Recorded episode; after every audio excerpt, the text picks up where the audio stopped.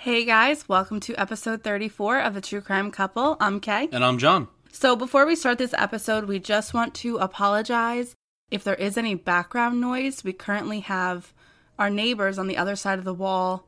I think that they're at a rap concert next to us. It's it's pretty loud. So if you if it picks up, we're really sorry. It's been a trend lately, and you know, with this whole Eminem, uh, Machine Gun Kelly feud, I think this guy's taking it a little too far. He's a little obsessed because he keeps going back and forth a little bit. But this woke us up, and it's going to accompany us on the podcast. So hopefully, it's not a. Uh, hopefully, you don't hear it. We're yeah, so sorry. it's it's really annoying actually.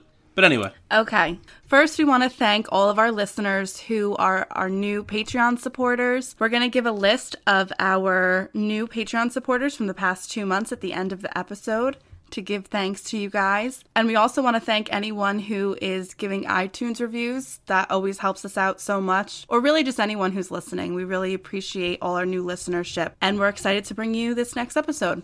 So let's get into it. There are some tropes that commonly exist in horror movies blown out tires, no coverage, the abandoned house, death by sex, and vengeful spirits. But there is one old faithful that will reign true until the end of time.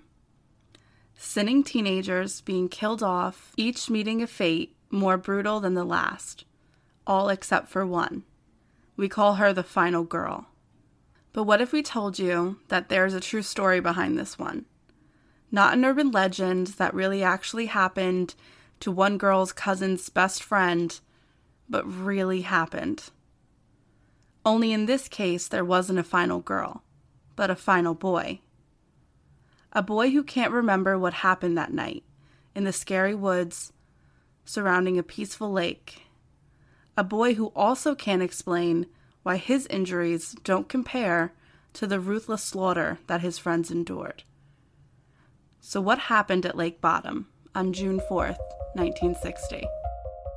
Police say the suspect, 31 year old Jeffrey Dahmer, has confessed to the killings of 11 people whose remains were found in his apartment. We are all evil in some form or another, are we not? Lock your doors, lock your windows. If you have the ability to provide additional security devices, then by all means do so. In this case, we're going to tackle one of the biggest mysteries the true crime genre has to offer. Of course, we always do our due diligence and read every piece of evidence, reports, and accounts that we can find.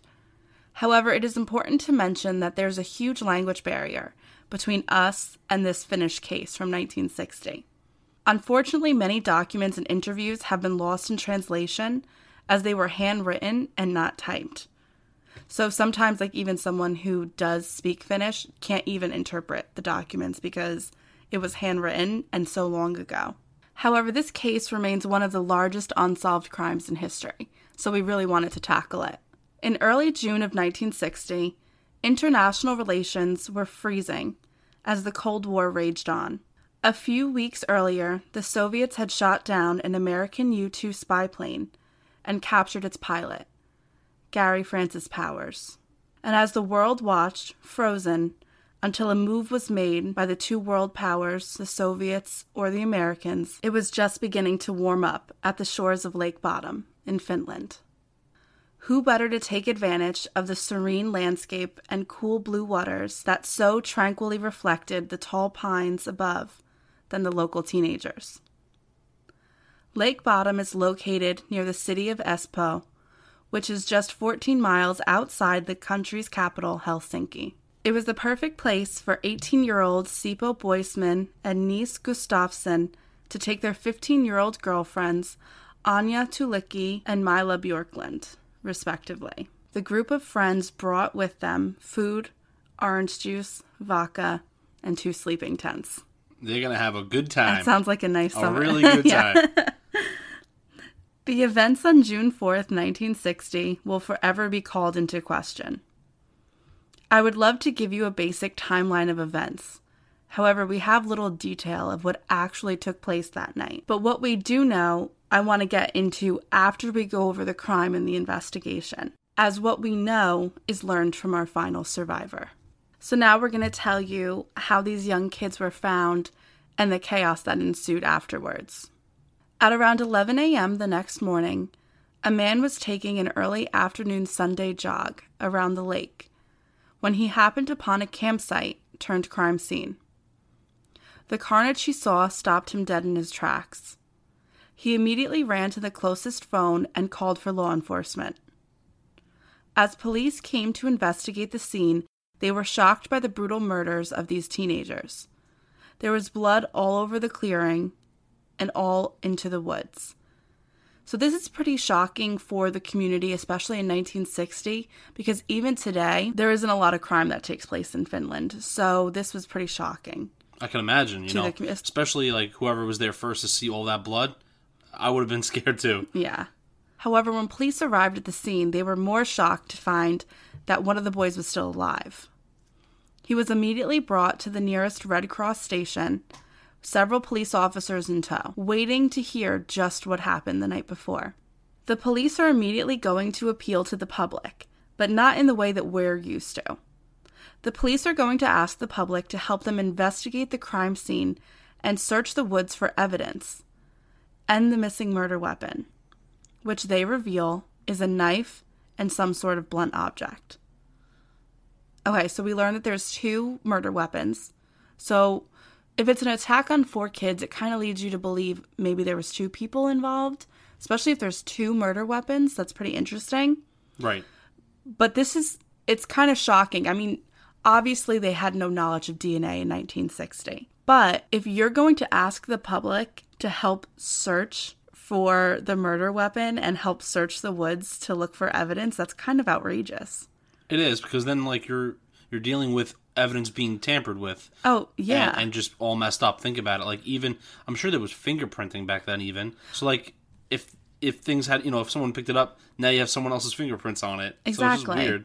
Well, I that's a good point with tampering because we know that when someone has committed a crime, a lot of times they want to be involved in the investigation or be involved in a search party. Even though, of course, this isn't a search party because nobody's missing, but it is a search for evidence. Right. So, yeah, it gives opportunity for someone to tamper with the evidence, but in the least, the evidence is just contaminated. Right. Exactly. And So- that's that's the concern that you have there. It's kind of a weird thing for police to, to ask them Yeah. to do. Hey, hey, just go look for like a knife or anything that you could stab somebody. Can you with. guys just do our job for us? Yeah, That'd really. be great. so the police also questioned all those who were staying around the lake on Saturday or Sunday.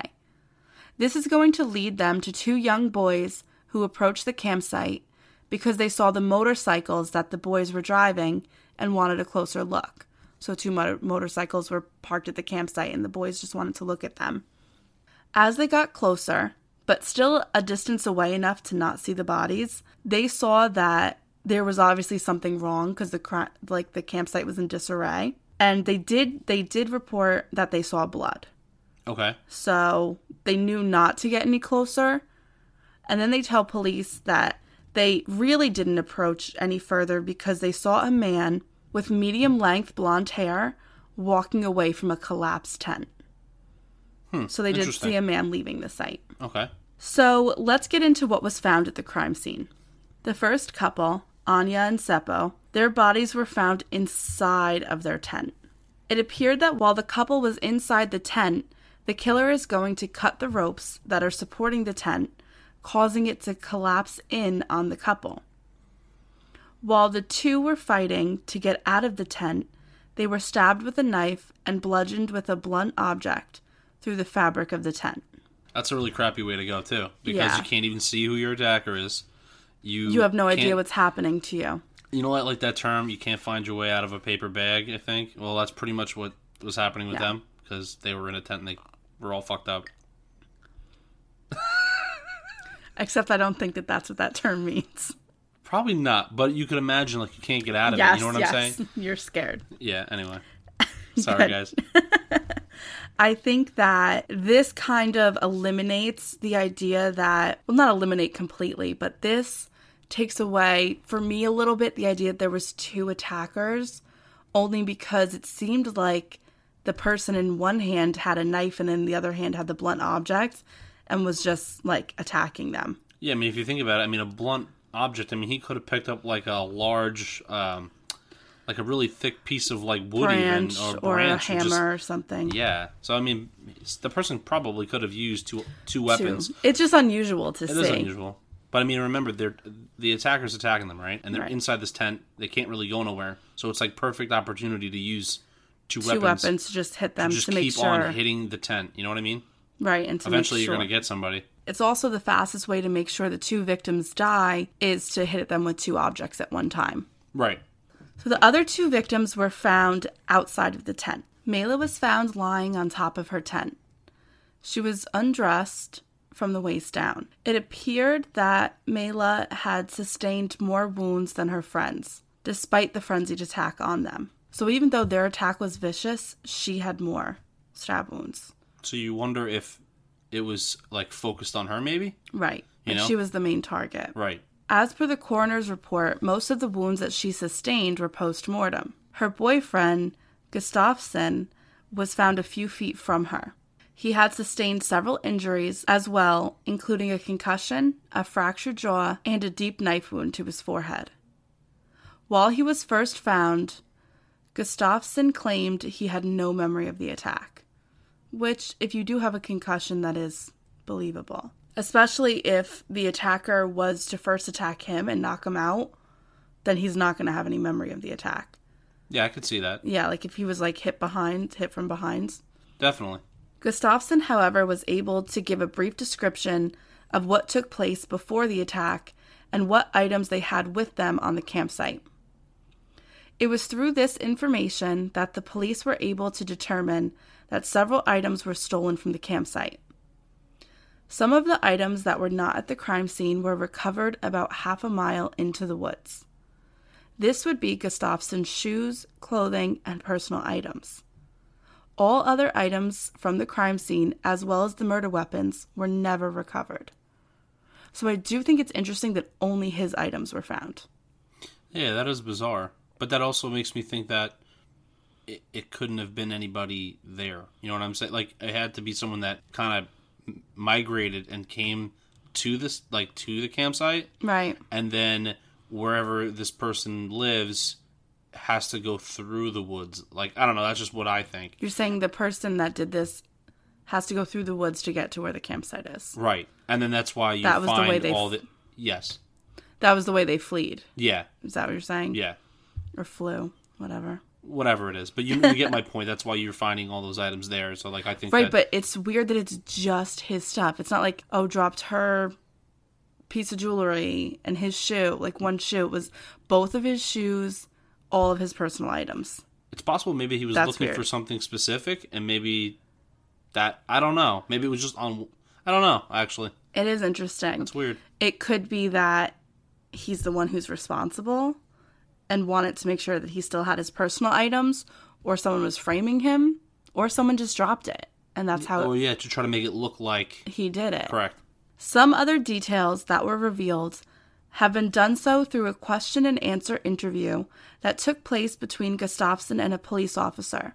However, the interview was written on paper, which makes it hard to read, and some translations vary. So I am only going to state the information that is the same in all translations, and what is written is not up for debate.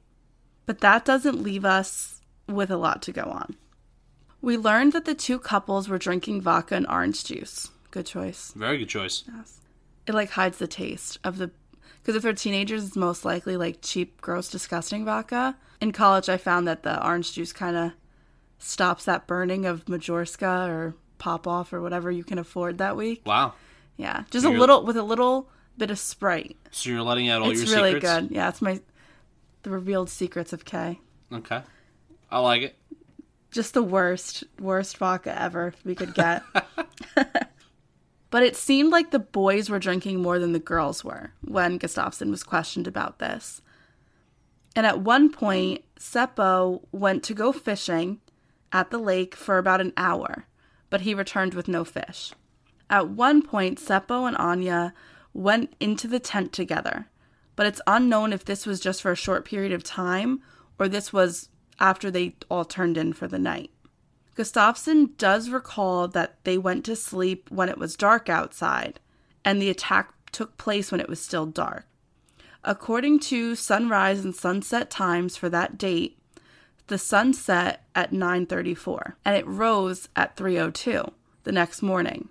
And that's because this time of year in Finland, there's more daylight time. So there's about 18 hours of sunlight during that day. That's pretty cool. Yeah, it is. So Gustafsson recalls that they were up a few hours after sunset, so that means the attack must have taken place somewhere between 11:30 p.m. and 3 a.m. Later on, Gustafsson is going to say that the person he saw attacking everyone, um, this is a little weird, was a black cloaked figure, and he could have sworn that he saw red eyes. So this like added this like kind of supernatural element to the case where people associated kind of like the, a grim reaper like creature with attacking the teenagers. Really? Yeah. Okay, let's get back to the show. Through the investigation, police are going to have many suspects. However, there are three that have the strongest connection to the crime. The first is someone known as the kiosk man. The kiosk man. Yes. Not like in a mall, though. It's a little different. Like, a kiosk to them would be like someone who rents paddle boats for the lake or someone who Like like bicycles. sells food. or- Yeah, like just something for activities at the lake. Okay. So his name is Carl Gilstrom, and Gilstrom ran a nearby kiosk. He was known as a mean and aggressive man, a local who, despite the fact that his business relied on tourism, hated tourists. He was known to yell at campers and throw rocks at kids riding by on their bikes. Well, that's a great business model he has going on. it's right. I don't know if it worked out for him. During a drunken conversation one night, Gilstrom is going to confess to a neighbor that he committed the attacks on the teenagers. When the neighbor is going to go to the police the next morning, the police are going to take a second look at his alibi. So, just a side note here um, the police are going to ask everyone who either lives or works at or around the lake what their alibi was, even people who were just visiting on vacation. So they did have his alibi on file. So once he has this drunken conversation, the police want to just take a second look at it. So Gilstrom's alibi was given by his wife. She said that her husband was home and asleep the whole night. When they asked her again, she stated the same thing she did before. Police didn't stop there, though. They also asked all of Gilstrom's neighbors if they heard or noticed anything suspicious. Well, they did. They had recently seen Gilstrom filling in a well on his property a few days after the murder took place. So this led to a search of the filled up well and the man's property. They thought that maybe at least they would find the murder weapons or any missing stuff from the crime scene. Or like maybe bloody clothing or Right, even his stuff. make him the suspect. Right. No evidence was ever recovered, though. And although no physical evidence was ever recovered f- from his house, it's more of his actions that made him seem guilty. This really is going to come into play years after the murder took place. Because as soon as his alibi checks out and they search the house and they don't find anything, the police kind of move on to other people. But 12 years after the murder, Gilstrom is going to commit suicide by drowning himself in Lake Bodom. Wow. Yeah. That's crazy. But just a real quick thing here, um, with the well, right? Yeah. So I know I know for a fact that based on locations and where you live, wells can go dry. So it's not uncommon for you to fill in a well if it's not producing any more water. So like I I, I get it, but I'm just wanted to throw that out there to anybody that doesn't know that. Right, it's normal to It's- do. it is normal. Um, I, they determined that that's why he did do it. Okay. It was just an inactive well. So check that out. There you go. All right. His suicide note is going to claim that he was the murderer. Oh wow. Yeah. Um, in addition, years later, on her deathbed, Gilstrom's wife admitted that she lied to police when they asked her for her husband's alibi. She admitted that she was afraid of him and that he had threatened to kill her if she said anything to police. So she basically, on her deathbed, recanted and told police that, in fact, her husband wasn't at home. However, a lot of people are going to say that Gilstrom was a very disturbed man, that he was depressed, and that maybe him claiming to be the murderer before the suicide was kind of a, a way to grab attention or a way to be remembered. Yeah, that's what I get from it. It was more of like a cry for help kind of thing. Beca- Yeah. Because, I mean, there's many times that when people do try to commit suicide by drowning themselves that they're very that they're unsuccessful. And that's such a really crappy way to go, to be honest. I mean, Yeah. I, I mean, that's terrible. Well, usually when people do commit suicide by drowning themselves, the the water usually has something to do with the reason why they committed the suicide. okay. So it hmm. could be an aspect. It is the second suspect that has been the most controversial, though. So while the police were looking into Gilstrom, they were also investigating Hans Assmann. Hans Aspen. Yes. Assmann is a very controversial figure. In his memoirs, it's a very unfortunate name. So we're just going to laugh about it like we're 12 and then move on. Okay. I'm, I'm with it. Yes, I'm with it. Assmann. That he probably had a rough childhood. That's why. In his twilight years, he's going to confess to a journalist about his questionable past.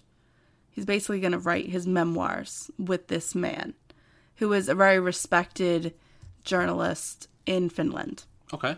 So he, because his past is what's always been called into question for decades. So he comes clean to this guy.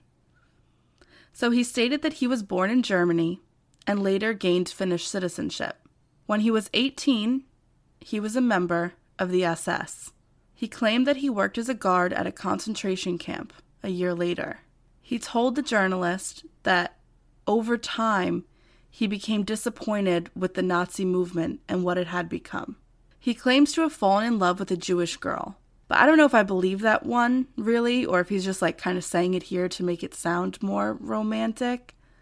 But according to him, because of his disillusionment, he was sent to the Eastern Front to fight against the Soviets. During this time, on the now we have to remember, like we're going back to 1960, so a story like this is commonplace, except for the fact that if he was not lying about being a guard at a concentration camp, then he was wanted for war crimes. Right. I could see. Yeah, exactly. And So- during that time, they definitely went out of their way to do that, to get people for that. Right, but he was obviously in hiding during the time, which makes sense as to why he's coming out now with this story if he really did work at a concentration camp. Right. So during his time on the Eastern Front, he was captured by Soviet forces and sent to a prison camp. He chose there to become a member of the KGB rather than face the harsh conditions of the prison camp. Now, here I think he may have a little bit of a hero complex here, or rather an anti hero complex. I guess he's blown up the story over time, and this is what we see a lot, especially when, like I tell the students, when we read firsthand accounts of soldiers who fought in a battle or who were in war, you have to take a look at when it's being written. Because if it's being written years later, everyone blows up things in their minds. I mean, it's it's a natural thing. It doesn't necessarily mean that they're doing anything wrong or they're trying to be vain and saying that it was all on them, but it just happens where events become bigger over time in your memory. Oh, of course. So maybe this is kind of him just kind of like blowing things up a little bit. Because most likely, what I think may have happened if he was a part of these organizations was like he just messed up while being a guard at the camp, was sent to the Eastern Front, he was captured, and just gave out information to be treated better during his time versus becoming like a full blown member of the KGB. You I- know what I'm saying? I believe your your answer to this because I think it's just it's too It- much. it's too much. It's It's, like, too much. What? Plus, I don't think they would even allow like an outsider to be part of KGB, right? I mean, that's Well, as as a double agent, Yeah, but but I don't still. think he was high enough in SS forces to become that. Right. you know what exactly. I'm saying? Like what other than the information on the Eastern Front, there would be nothing he can give. Well, if he was sent to the Eastern Front, that means that he wasn't in the highest standing with the SS. No, So he obviously can't get back in their good graces. So why would they accept him as a member of the KGB? Except he did probably have intelligence from before when he was working at the camps. But even if he was working at the camps, he wasn't a high ranking official that would know information that would be of use to. Well, that's what I'm That- trying to say. It, it doesn't make sense. It's very, yeah. I mean, maybe like a little bit of the war strategy during his time there, but right, but they didn't really the Soviets didn't need the war strategy because No, they, they were didn't. doing just fine in 1945. I'm sure they were fine. They just needed the cold weather to win, really. I just think his story we should dilute it a little bit and like pour in pounds of salt. You know what I mean? I agree. yeah. Oh yeah. At the time of the murders, his house was only located just under two miles away from the lake. However, this is not why he was initially brought to the attention of police. On June 6th, two days after the attack, he entered the Helsinki Surgical Hospital. When he arrived, his fingernails were black with dirt and his clothes were covered in red stains. Those who were working in the hospital said that he was very aggressive and nervous during his stay. At one point, he even faked unconsciousness. Despite his bizarre behavior, police chose not to investigate any further because he had a solid alibi. So sources vary here. Some sources say he spent the night at his girlfriend's house, while other sources say he spent the night at his girlfriend's sister's house. Okay. Because this was the final call, his stained clothes were never tested, and Wow. the dirt under his nails was never taken in as evidence. I mean, is that just a thing back in the '60s that you wouldn't even do, or is that something that they would have done but just didn't do it? Well, they weren't thinking DNA. Right. Whereas today, you would, just to be safe. I think they were like, oh, he has an alibi, let's just let him go. There is some conspiracy theories that we'll get into that. Okay. But police didn't collect this as evidence, even though the doctors were in the face of police officers saying this is blood on his shirt, and he doesn't have any wounds that would produce this amount of blood. So this is someone else's blood, or even if it's just an animal, like there's a lot of blood on this guy's clothing, and you should really take it. But the police officers didn't want to hear it from the doctors. In fact, one of the doctors that saw him that day insisted that Assmann had to be a part of the murders and his name is Dr. Uh, Jorma Palo, and he is going to actually go on to write three books about the connection to Assmann and the murders. Wow. Three books. This man is very intense about blood being on the shirt that day. Another suspicious move made by Assmann was when he cut his medium length blonde hair after he read an article in the local newspaper that stated the boys had seen a man with the same length hair leaving the scene. That's a little suspicious and odd. Yes, and it, what makes it even more strange was that he hadn't cut his hair for years prior to this. He actually refused to cut it. He liked his long hair. And then all of a sudden he wants to cut it. You're like, what, something dramatic would have to happen for him to decide to cut it. Right. So the conspiracy theory here, if we're going to believe Assmann's story, and to some extent we kind of need to believe it because from the time that he moved to Finland, he in the 50s and 60s he lived in Finland. He is going to be immediately associated as a member of the KGB. Like people knew this of him. Okay. So we do have to understand that he does have some type of association with the Soviet government. Okay. I mean, it's it's possible. Right. And you think Cold War, talking about spies, it's entirely possible. So the conspiracy theory here is that because of Assmann's association with the KGB, the Finnish government did not want to upset the Soviets because Finland really wanted to keep good relations with the Soviets. Because they wanted to keep good international relations, they did not want to pursue Assmann as the murderer because his past may be brought into attention. Because if this man is investigated, his ties with the KGB are going to come up, which is going to be a red flag for the Soviets to then get involved and not be happy with Finland. And Finland didn't want to stir the waters at all because at the time the Soviets are dealing with the Gary Powers thing. Okay. Okay? I mean, that's that's a pretty solid kind of makes sense. If he does have involvement with KGB Yes. ties. Yes. So this is where the land of the internet gets crazy town because in going through and searching for everything, people get really confused um, because they think that the claim is that the KGB told him to make the hit on the teenagers, but that's not the case whatsoever. That's not what the conspiracy theory is. The theory is not that the KGB told him to do it, but his association with the KGB made the Finnish government and the Finnish police really not want to look into him too much because they didn't want to stir the pot. Okay. Okay? Yeah. Believable. Yes.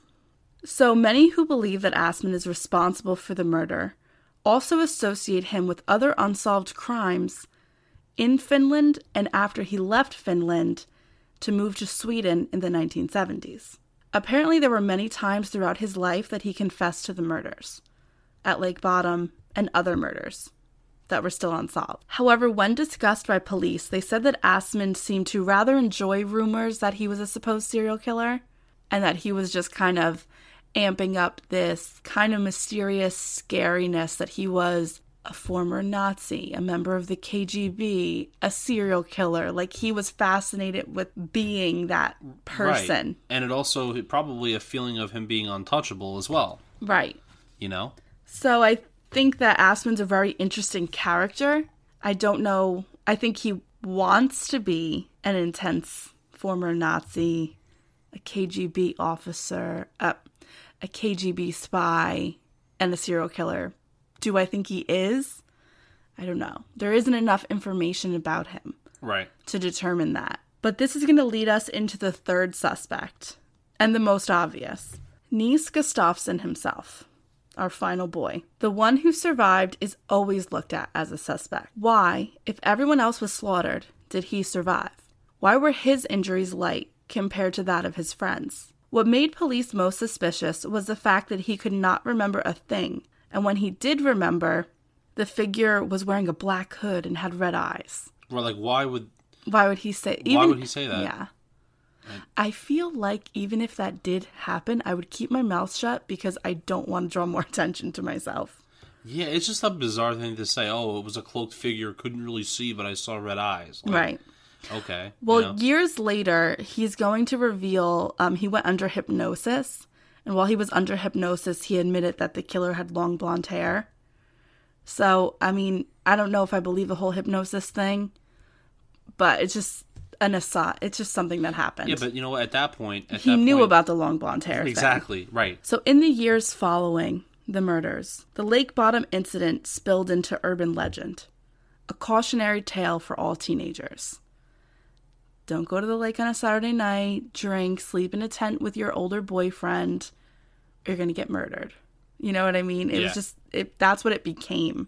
It was the most notorious unsolved crime in Finland, and it was even cause for speculation around the world. So, this led investigators to reopen the case in 2004 because of two things. First, the belief that new technological advances could shed some light on what really happened that night. The second is a woman.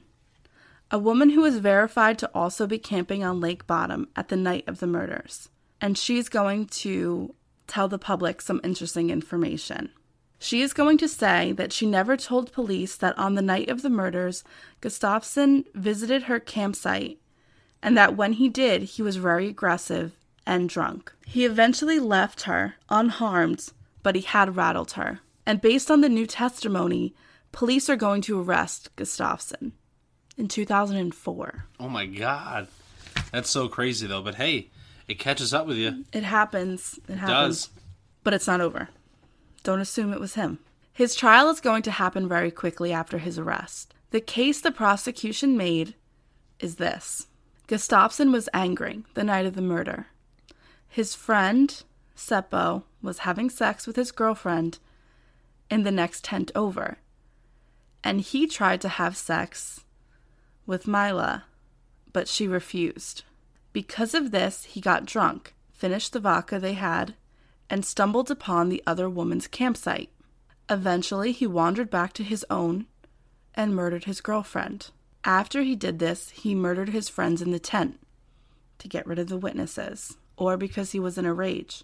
Then, because he was still so full of anger, he went back and stabbed his girlfriend even after her death after he undressed her from the waist down.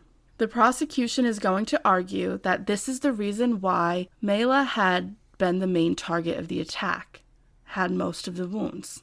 The woman who received the most injuries is usually the focal point of the aggression. They explained his injuries by saying that some of them were self inflicted and that others were from a scuffle that he got into with another man. This is something that I really didn't understand because there would be no opportunity for this to take place unless he went to another campsite and got into a fight with somebody and that person didn't want to come forward because they didn't want to be known as the aggressor the night of a murders took place. Right. I don't think that if if he did do it, I don't think he got into a fight with another person. I think he, these are all self-inflicted wounds. But he broke his own jaw. That's what I'm. So, some of them are not possible. You know what I'm saying? Like, I mean, uh, don't get me wrong. How can you fracture a jaw, give yourself a concussion, and to, to stab yourself very deeply in the forehead is kind of scary. Well, I can tell you. I mean, listen, listen. Let's. If he is, if he already jumped off the deep end, he probably would give himself a concussion. I mean, it's not Right. hard. You go up to a tree, you hit your head. Right, I was thinking. You know what thinking I mean? Your jaw. I mean, that's a little weird, but it could have been that. It's possible that during the struggle in the tent when he was stabbing them, it's possible maybe. Oh, maybe like some Maybe, like, a leg went up, a foot a leg, even Mm-hmm. or maybe once, maybe the man stood up or the woman stood up and hit him in the like it. Okay, I see what you're saying. You know what I'm saying? Okay. Like, we can't just think that they're just laying flat in a tent the entire time. no, they're not like let this happen. You know what I mean? Yeah. So it's possible that he got it from the struggle, and the concussion can be completely self. Uh, I can't talk today. but he, he could have given. Thank you. He could have You're given welcome. himself a concussion. So, but the jaw is a little bizarre. Yeah, but that's a good point. I think that it's very understandable that he could have gotten the fractured jaw from the attack of the two in the tent. That makes sense. Yeah. So the defense of Gustafsson is going to argue this account. First, they're going to explain that Gustafsson has never been in trouble with the law. He's a retired family man who spent decades as a school bus driver. They're going to say that it would be difficult to stab yourself as deep as he did on the forehead. Another thing they're going to say is that the woman who came forward did not do so as a good Samaritan. And she didn't come forward to police at first either. Her side of the story was heard because she made an appearance on a documentary made of the crime. So she didn't in 2004 say, I'm going to go and tell police I have a guilty conscience. Let me tell them what happened. She appeared on a documentary. Which she probably got paid for. You're right, and got a lot of attention for as well. Possible. Possibly this woman could also be integrating herself into a crime that has fascinated for her, that has fascinated her for decades, especially because her story can't be corroborated. There's no one else there, so she can really make up whatever she wants. Right. She they- was by totally. herself. Uh, it's definitely possible. Yeah, because this became such it's a worldwide known case, right? So she could have been fascinated with it, especially the fact that she was there that night but doesn't have a story to tell. And Right. now she's concocting a story to tell. I wouldn't It's doubt it. It's possible. Not saying she's lying, but saying it's also possible. And it hasn't it's happened before. In the documentary, she claimed that two boys entered her campsite, but then in court she said that it was just Gustafsson. So her story changed. Another claim they're going to make, which I think is the most important part of this whole thing, every piece of evidence that has been collected or was found at the crime scene is contaminated due to police misconduct. Not necessarily saying the police did a horrible job. In 1960, they didn't know what they know now, but you let the public search for everything. Every inch of that crime scene is contaminated. And not only did they make the people the public search for a possible weapon but also like they were they didn't even take evidence when they should have so Right. like, Like the there's nothing to of- go on exactly there's nothing to go on if there is it's completely tampered with and there was just no due diligence to check up on possible evidence as well Right. so No, I agree. i mean that's just what happens defense had a good case when Yeah. it comes to that. However, his defense was unsuccessful. And in 2005, Gustafsson was convicted to life in prison, but he would only serve one year. His appeal process was successful, and he was released. The appeal was based on the contamination of evidence and the inconsistency of the new witness, like we said. yeah Even though he was released from prison, it seems the stigma and the guilt has followed him years after. Like everyone, before this 2004 reopening, everyone thought it was Assmann. And now, after this trial, everyone is convinced that it's Gustafsson. I So now he why. has to live with this. there's motive in why Yeah. he would do it I mean, the story is so believable. As you listen to what the prosecution is saying, you're like, okay, that makes complete sense, especially because the focal point was his girlfriend. right right? So there's a lot of things to consider in this case. And it's so interesting because this case is like a horror movie, and each possible scenario becomes like its own subgenre Yeah, of like horror. a- almost like a spin-off. Like, right. yeah. It's like a cabin in the woods. Like, how could this have happened in all these Yeah. different ways? So, first is that the former Nazi did it, a KGB spy during the Cold War. I mean, that fascinated the public for years. So, that's pretty interesting. I mean, I I want to say this right. So we have three suspects, right? Mm-hmm. I think that two of the three I can actually write off, and maybe I'm completely wrong. Okay. But I just want to say this for all our listeners and to you too, right? So I think that let's do the kiosk guy first. Okay, Gyllström. So he has this lake. He sells things for people who come, all the tourists, right? It's a hot spot. He's making money, blah, blah, blah. Okay, now he's dealing with depression, all this other stuff. What better way to bring in more tourists after his death for his wife to make money than to die there? Because now you have this urban legend going on. You have his death there with the note that said that he did it. It's an attraction. It, br- It is a big tourist spot now. A lot of people go visit right. the site. So it brings more people there. What do you do? You sell more shit, you make more money, it's a win win. And it's even better that she's now corroborating it at her deathbed. The, uh, um, well, well, I'm sorry. Corroborating the correct, story, Saying yeah. that, uh, you know, He whatever, he, he did it, right? So I write that off as I want to kill myself, I'm depressed, whatever. But in my absence of not being here anymore, I'm going to make sure that the, my tourist spot makes more money for my wife. Okay, I see what you're saying. So that's what I'm thinking with that. Maybe I'm I don't know if I'm being closed minded or not, or I'm going overboard, but Okay. I could see that ha- being a thing. So you're saying that he didn't commit the murders, but this was his final, like, I'm going to help my wife by making this an even bigger, Right. like, spot to go think to. about how much of a story that makes. Oh my If the guy he that did it and he killed himself himself by Right. drowning in the lake. I get I see that part.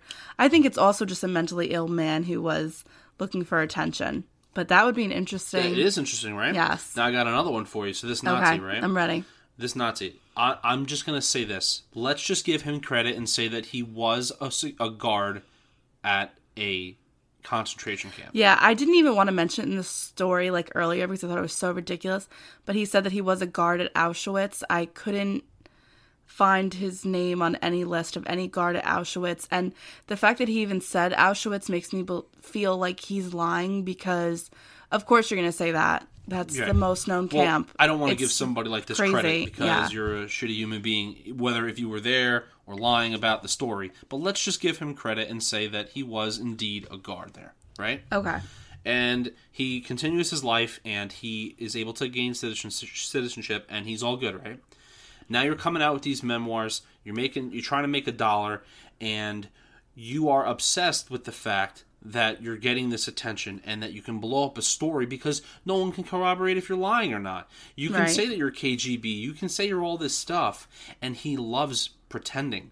This is like like he's playing doctor. Right, He's right. pretending. So this is And- just another thing he's pretending at. Is Right. not just the Lake Bodom murders, but also others, and making this makes him a serial killer. And, and right, like he feels like he's untouchable because maybe in in it's possible that he feels he's untouchable because they think that there must be something going on with him because he, the memoirs, the the way that people view him already.